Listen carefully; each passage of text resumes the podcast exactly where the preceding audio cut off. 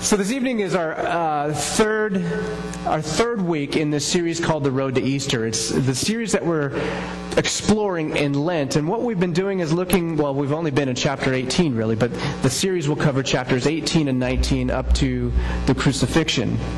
And one thing you've probably noticed if you've been here uh, two or three weeks now in this series is that everything has slowed down.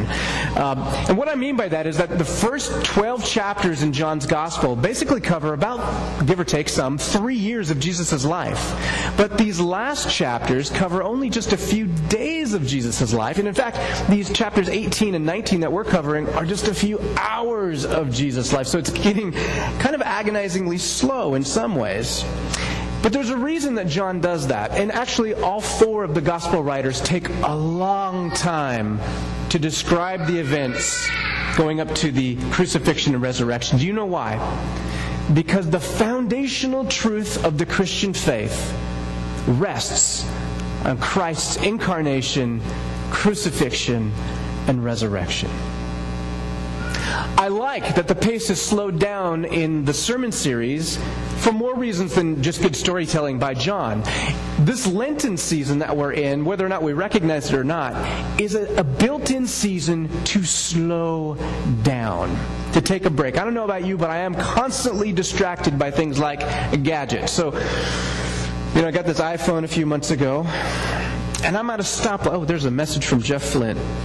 I'm preaching a sermon. I'm looking at this message. Anyway, to put this down. But I, am you know, I'm at a stoplight and I'm finding I'm checking my email at that stoplight and people are honking because I'm trying to respond right there. But there's so many distractions. And one of the things that Lent can do for us is slow us down. And that's what this scripture is doing for us this evening. It might seem like we're going through this really slowly and it's getting redundant. And how many weeks in a row can we hear about the trials of Jesus before the Jews and before Pilate? Granted, I hear that. I'm wrestling with it as I'm preparing these messages. And one of the things I can guarantee you is these won't be the kind of messages where you leave saying, oh, those, those are 10 great points that I'm supposed to do with my life. That's not kind of the point of what we're doing in this series. The point of this series is to allow these scriptures that sometimes we read over way too quickly, to allow those words of truth to wash over us and to mess with us on the inside. So, as we engage the text this evening, I wanted to mess with us a little bit. I want us to be asking the question that Pilate asks What is truth? What is truth? Would you please stand with me as I read the Gospel of John? Not the whole thing, don't worry. Chapter 18, verses 28 through 38. Chapter 18, verses 28 through 38. Then they led Jesus from Caiaphas into the praetorium, and it was early. And they themselves did not enter the praetorium, so that they would not be defiled, but might eat the Passover meal. Therefore Pilate went out to them and said, What accusation do you bring against this man? And they answered and said to him, If this man were no, not an evildoer, we would not have delivered him to you. So Pilate said to them, Take him yourselves and judge him according to your law. And the Jews said to him, We're not permitted to put anyone to death to fulfill the word of Jesus which he spoke, signifying by what kind of death he was about to die. Therefore Pilate entered again into the praetorium and summoned Jesus and said to him, Are you the king of the Jews? Jesus answered, Are you saying this on your own initiative, or did others tell you about me? And Pilate answered, I'm not a Jew, am I? Your own nation and the chief priests delivered you to me. What have you done? Jesus answered, My kingdom is not from this world. If my kingdom were from this world, then my servants would be fighting so that I would not be handed over to the Jews. But as it is, my kingdom is not from this realm. Therefore, Pilate said to him, You are a king? Jesus answered, You say correctly that I'm a king. For this I have been born, and for this I've come into the world, to testify to the truth. Everyone who is of the truth hears my voice. Pilate said to him, What is truth? You may be seated.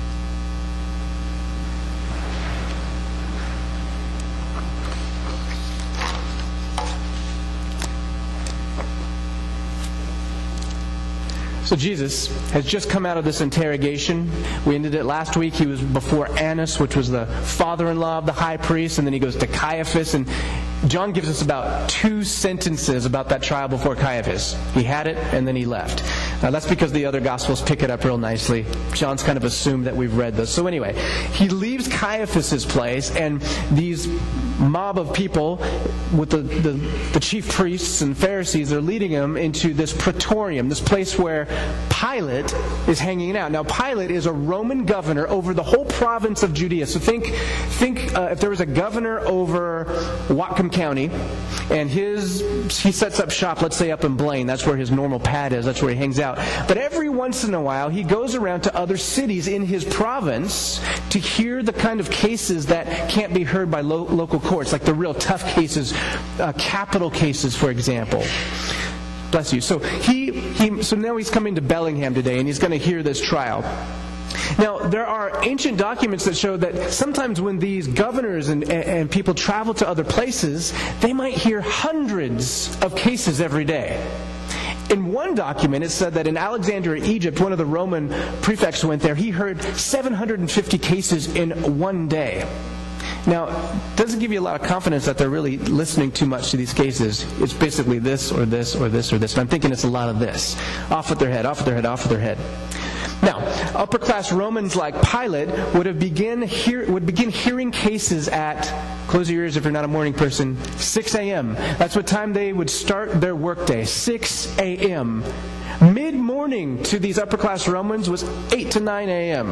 All right, and they were done by around noon to 1 p.m. So, because it's very important for an upper class Roman to have plenty of time for leisure people that you know how they peel the grapes, right, in all the pictures.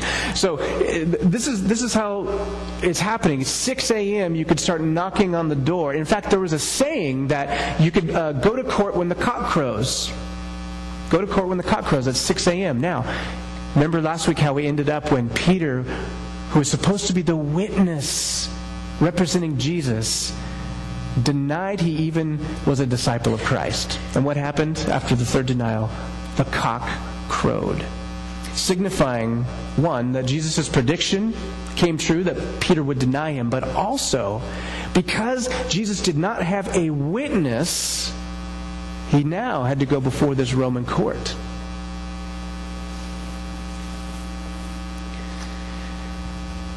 background for this whole thing. Remember, remember, remember, it's Passover season. One of the biggest festivals, and if not the biggest festival in all the Jewish calendar. Jerusalem, which was around 80 to 90,000 people, would swell to 200, 250,000 pilgrims, all converging on this place. Passover remembers the time when the Jews were held in captivity under Egypt, and God, in his wrath, rescued them.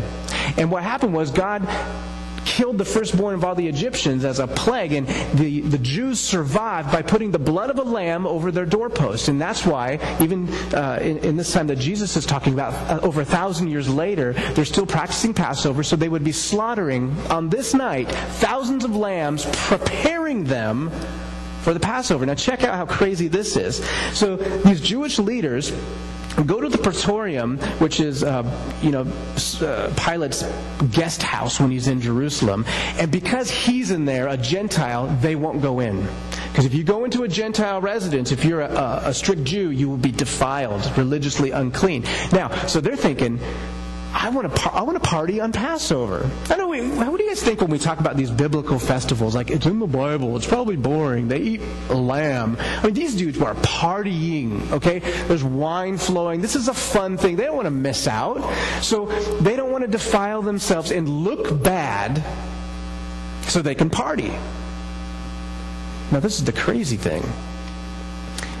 In John chapter one, how was Jesus first introduced?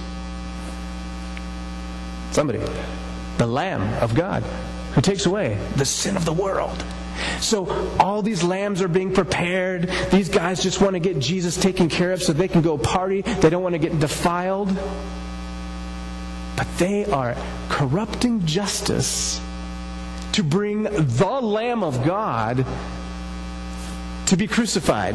Oh, thick with irony. If you're like a literary person, this is great reading. Excuse me.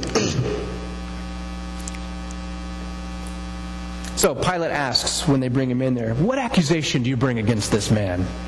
And the religious leaders get all bent out of shape. Notice their reply Hey, we wouldn't have brought this guy to you at all if you weren't guilty.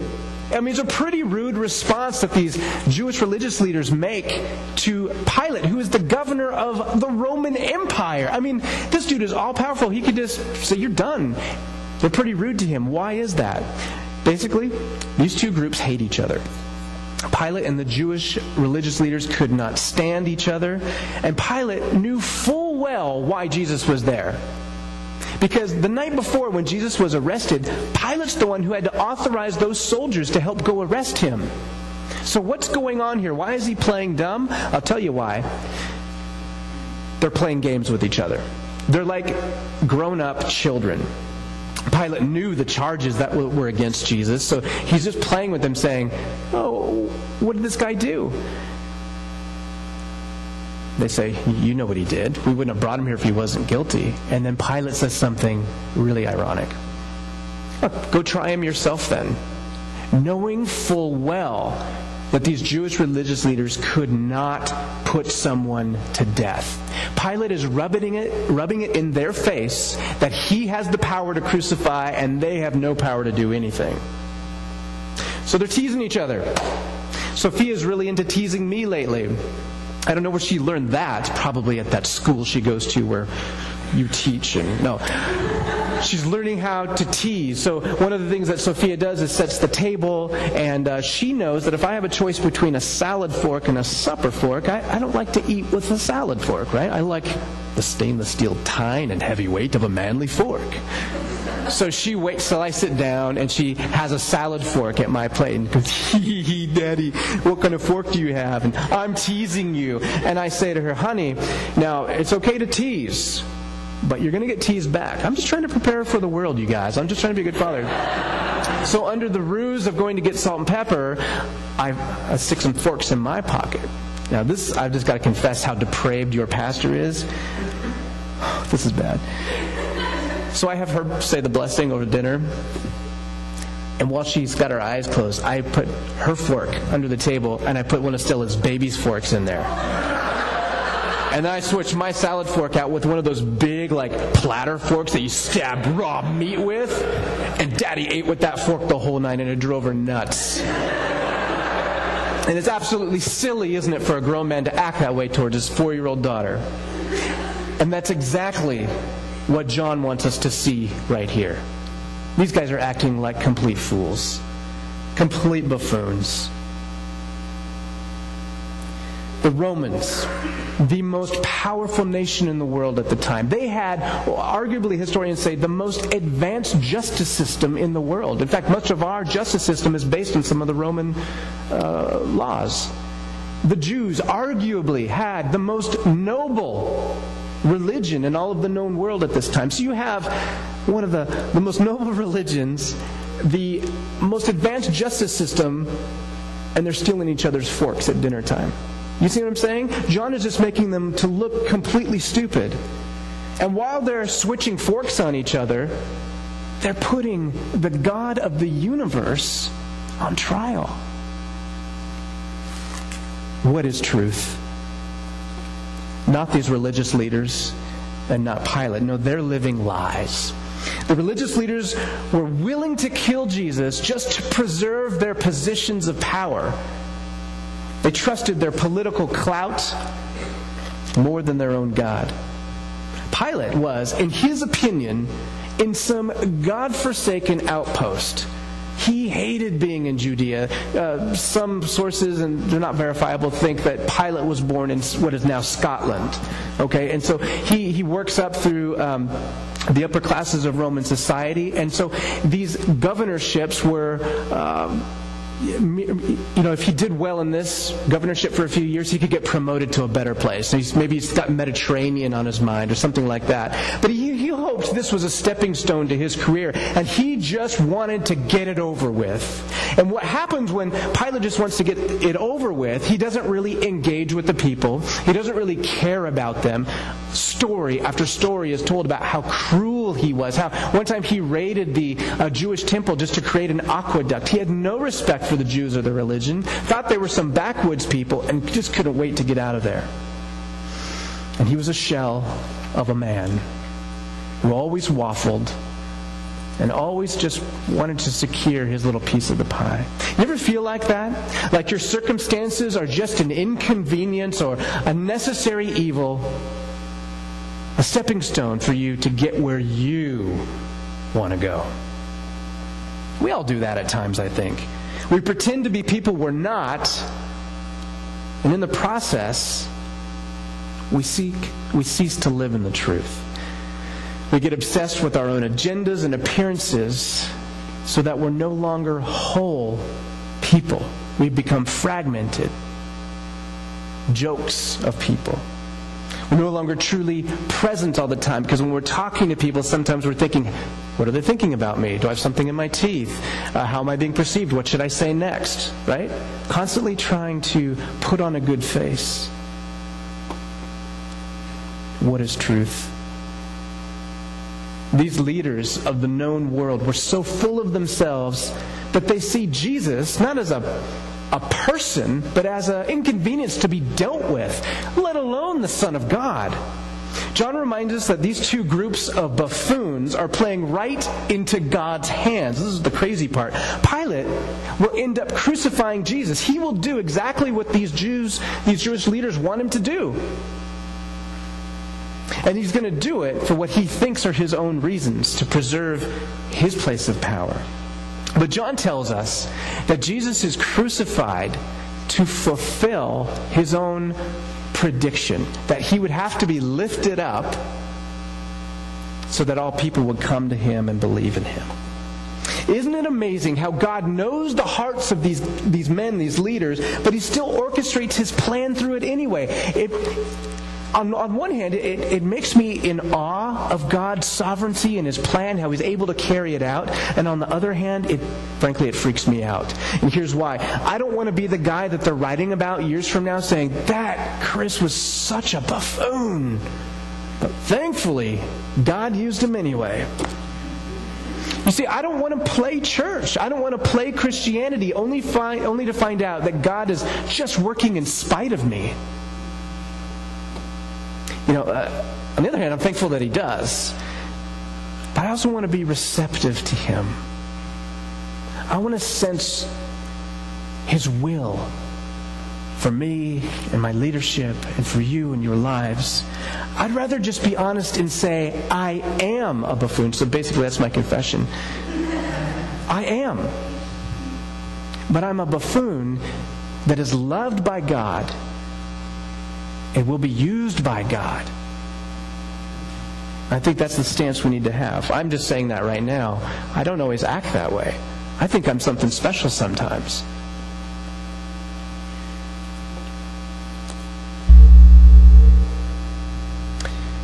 I think deep down that's what we all want. We don't want to just be working for God out of guilt, but don't we want to know the heart of God? Better yet, I want to find the things that please God also please me. Wouldn't that be awesome? If the things that please God were the things that pleased you. So maybe this would be a great Lenten prayer for us. Father, by your grace, help me to love the things you love and hate the things you hate. Want to say that with me? Father, help me to love the things you love and hate the things you hate. That's a very powerful prayer. Let's continue on with the story. Pilate goes inside and asks Jesus to his face, Are you the king of the Jews? And Jesus asks him kind of a weird question. You ever catch this? He says, Is that your own idea, or did others tell you about me? Throughout the gospel, John has been telling us that the truth is revealed by the Father. Jesus has been doing all kinds of signs and wonders. He's been doing them in front of all kinds, thousands of people.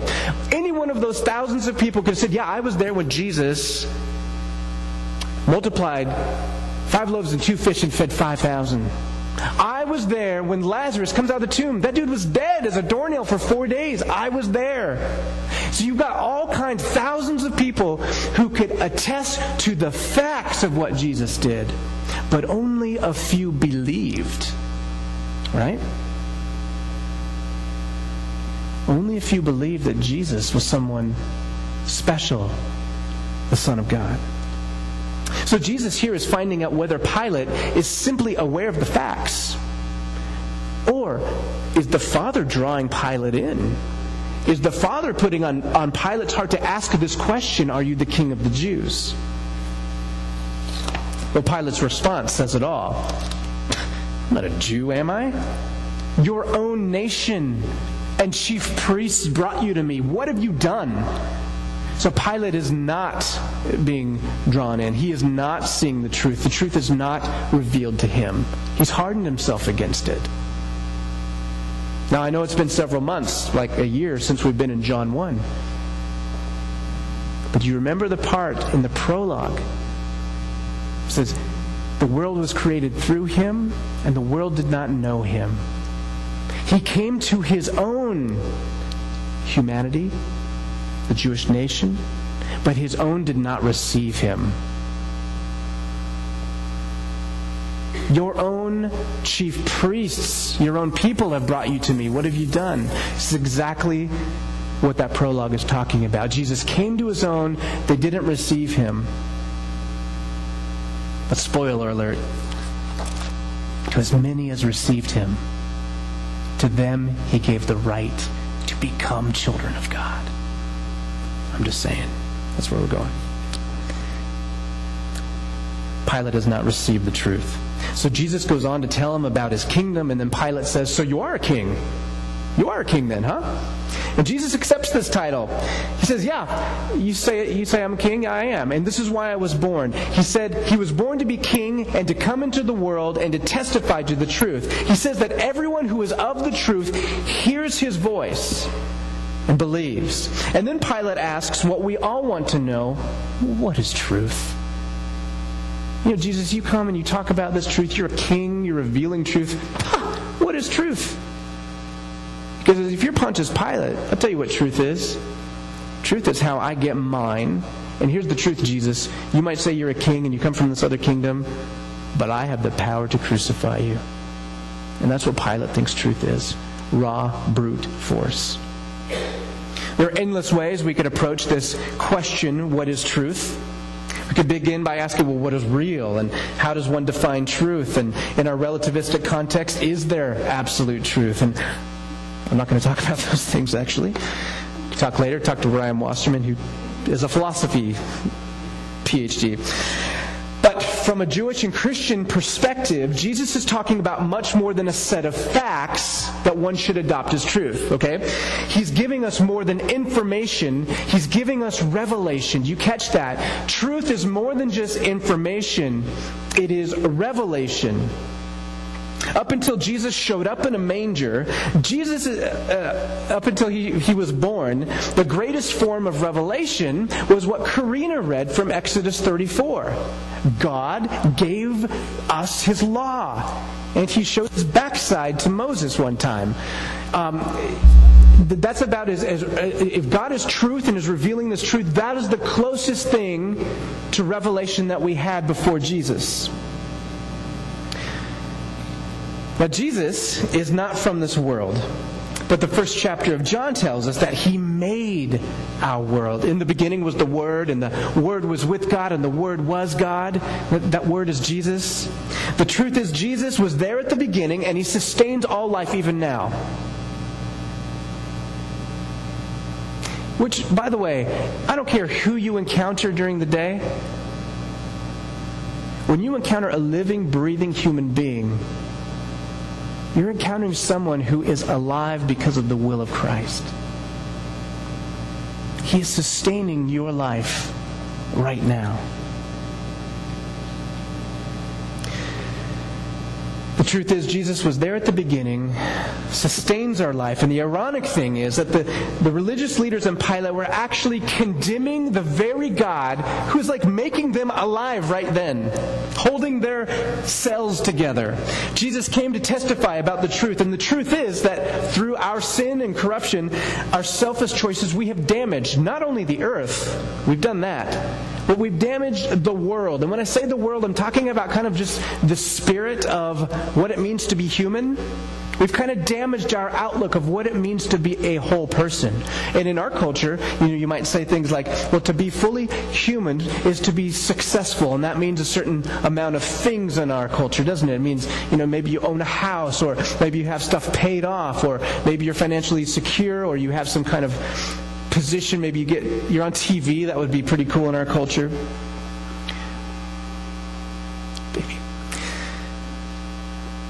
But we've we've corrupted the earth and the world. We've lost uh, track of what truth really is. And 1 John 1 8 says, If we say we have no sin, we're deceiving ourselves, and the truth isn't in us. Okay? But deep down, deep down, whether you can admit it now or not, I think we all know that that's true. We mask our faults because we don't like it to be true. We don't like it to be true that we're fallen and sinful. So we mask it, and we're always trying to maybe be busy doing good things. But it's out of guilt, right? Or we try to impress, or we try and justify. Yesterday, a group of us went to the uh, a leadership, a covenant leadership thing down in Olympia, and Peter Sung spoke, and he said that uh, he did a, a, uh, a research uh, a psychology research thing, and it said that 75% of the average American's words are spent justifying ourselves. That's a lot of words. It's a lot of words trying to put a front on to be accepted, to be passable to people. Sometimes we're angry and jealous and judgmental, and we're afraid to admit it to ourselves, and we're definitely afraid to admit it to each other or to God. The truth that Jesus is testifying to is that we are in serious trouble, and every one of us is in the same boat. If we don't see it, then the Word says we're not walking in the truth. There's more. Jesus says that yes, every one of us is broken. But there's good news, there's rescue. John also says if we confess our sins, he's faithful and righteous to forgive our sins and cleanse us from all unrighteousness. John 14, 6, I am the way, the truth, and the life. No one comes through the Father but through me. Jesus came to testify about the truth that He made us, that He made our world, the truth that we've rebelled against Him and damaged our world, and then the good news that through Him and Him alone, He will restore us and our world. And I think that the truth is that Jesus would rather have us be honest about where we're really at than to be some well adjusted member of society where everything looks good on the outside. We cannot really respond to this grace unless we come to grips with the fact that we need the grace. We can't really love Jesus if we don't think we need Jesus. Think about that with someone you love in your life. I was thinking about that with Corey. I absolutely need her in my life. You know? It's the way that God's designed our relationship. And I think if I didn't, I'm not sure how I could truly love her. And the same thing is true with, with Jesus. You know, we sing great songs and we're in these communities where we pray together and read the scriptures together. But you guys, the older I get, the more I con- I'm confronted with how screwed up I am and how I use my daughter's prayer time to switch her fork up and ridiculous things. But I need Jesus. And I love him more and more because I need Jesus.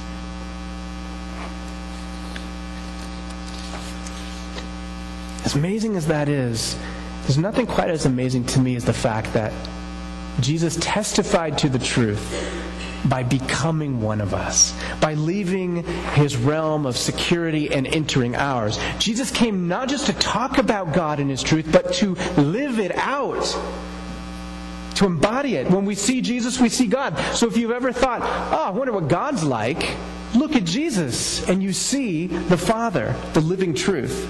Now, do you want to know why it's such a big deal to Pilate that he finds out if Jesus is a king or not? You know, he was always asking him that, are you king of the Jews? So you are, you so you are a king.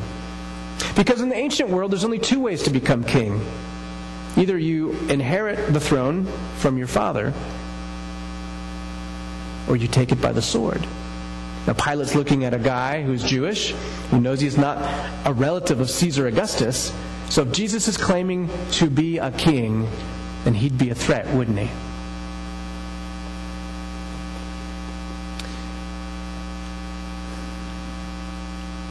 That's why the Romans held so tightly to the death penalty. Whenever they conquered a land, they took away the right for those indigenous people to have their own death penalty.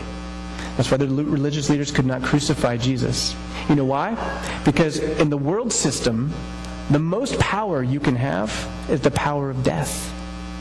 You ever think about that? Why do nations like, well, U.S. get their way a lot of times? Because we can. Why does Pilate get his way and everything? Or Rome? Because they can. They can take your life away. Well, Jesus is not from this world but he loves it. Jesus came to testify about the truth, and the truth is that Jesus is not the kind of king that settles accounts with the sword. Jesus is the kind of king that, or not the kind of king that adjusts truth to his own political agenda. I don't know if you've read recently, but um, the, the whole thing with Turkey and Armenia lately.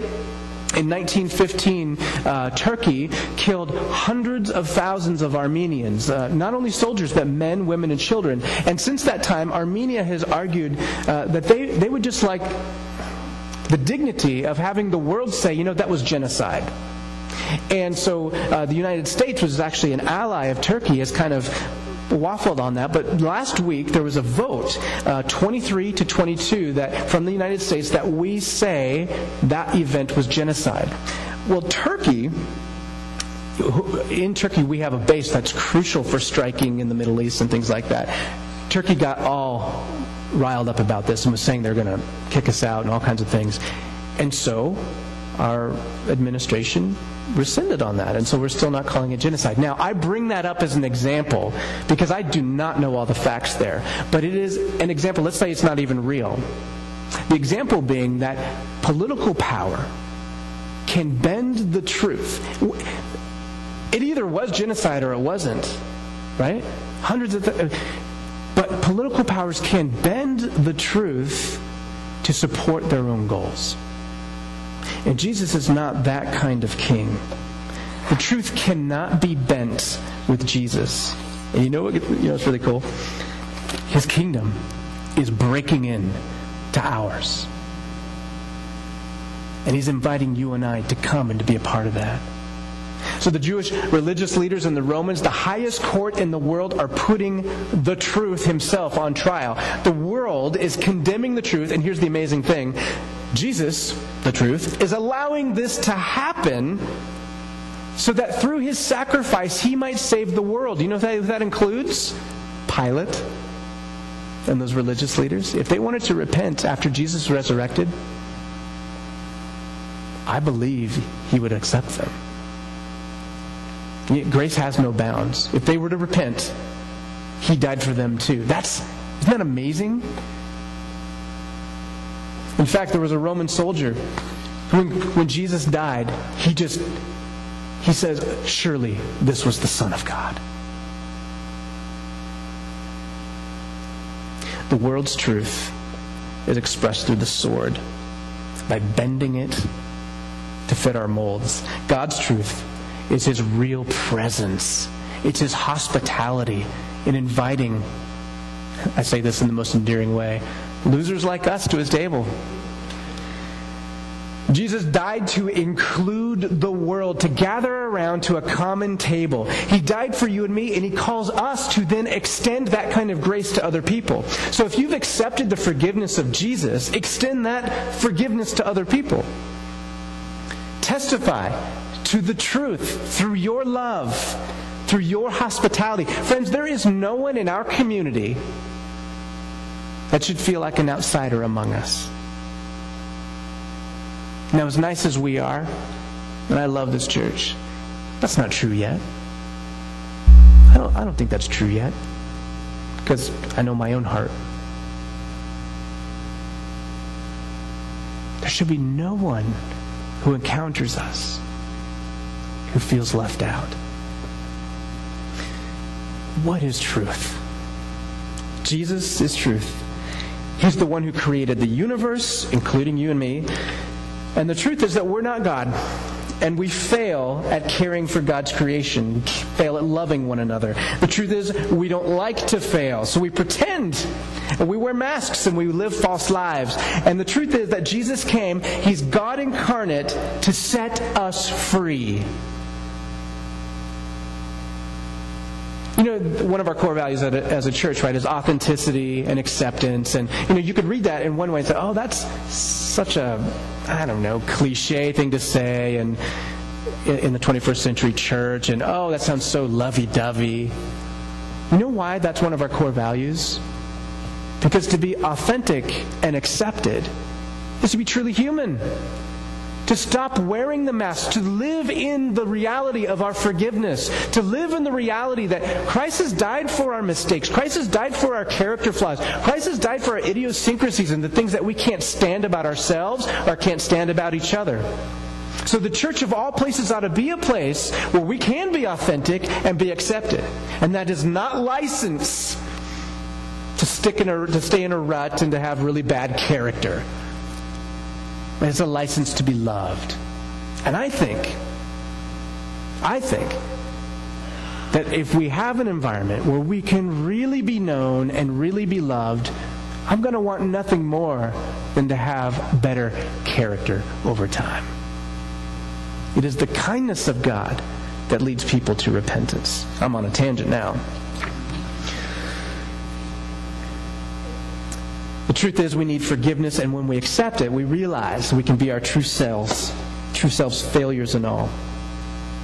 And in the meantime, we are called to bear witness to this good news by inviting others to taste and see that Jesus is good. In fact, uh, I just want you to know that our pastoral advisory team uh, has taken uh, an oath over the last month, and uh, it, it's a, we've tasked ourselves with inviting one person who doesn't know Christ just over to a meal at our house to just open the table of hospitality, or, or a meal there. It doesn't have to be at our house, but anyway, to to spend that time. I just want you to know that. As, as your leadership, we're trying to live this out. And you know it's not easy. But let me just extend that challenge uh, informally to you to be a witness to this hospitality of God by opening up your table, your life, to someone else.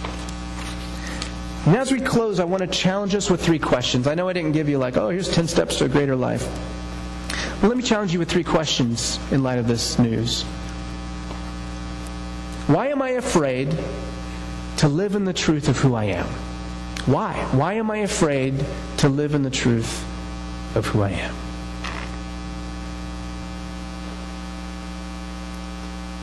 Two, does my fear make any sense if Jesus is king? Does my fear make any sense if Jesus is king?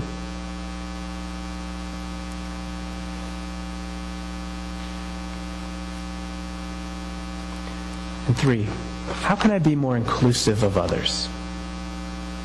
How can I be more inclusive of others?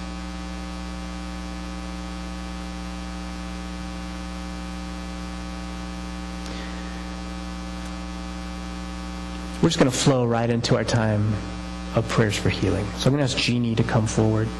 She's going to be at this kneeling bench. And, you know, this would be a great time to ponder those three questions. This would be a great time to come forward if you'd like prayer in an area of your life